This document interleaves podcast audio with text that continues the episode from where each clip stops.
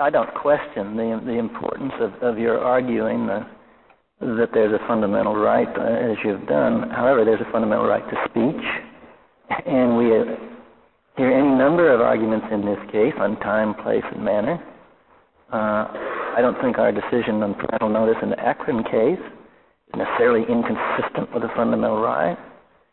But one way of our understanding this fundamental right, and, and, their, and their parameters, their dimensions, uh, is to decide on a case-by-case basis. And you have a number of specific provisions here that uh, I think you should address. The critical factor is whether, as a result of its fundamental status, this court will accord the standard of Roe, that is, strict scrutiny. Because under that, under that standard, there is no dispute among the parties. Under that status, standard, the bias counseling provisions, the 24-hour mandatory delay, uh, have been found unconstitutional.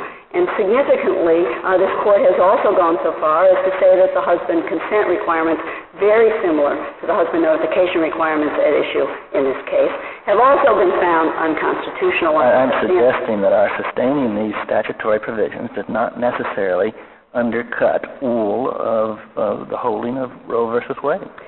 It is our position, Your Honor, that if this court were to change the standard of strict scrutiny, which has been the central core of that holding, that in fact uh, that will undercut the holdings of this court and effectively overrule Roe versus Wade to adopt a lesser standard, to, a, to abandon strict scrutiny for a less protective standard such as the undue burden test or the rational relationship test, which has been discussed by this court on many occasions, uh, would be the same as overruling Roe.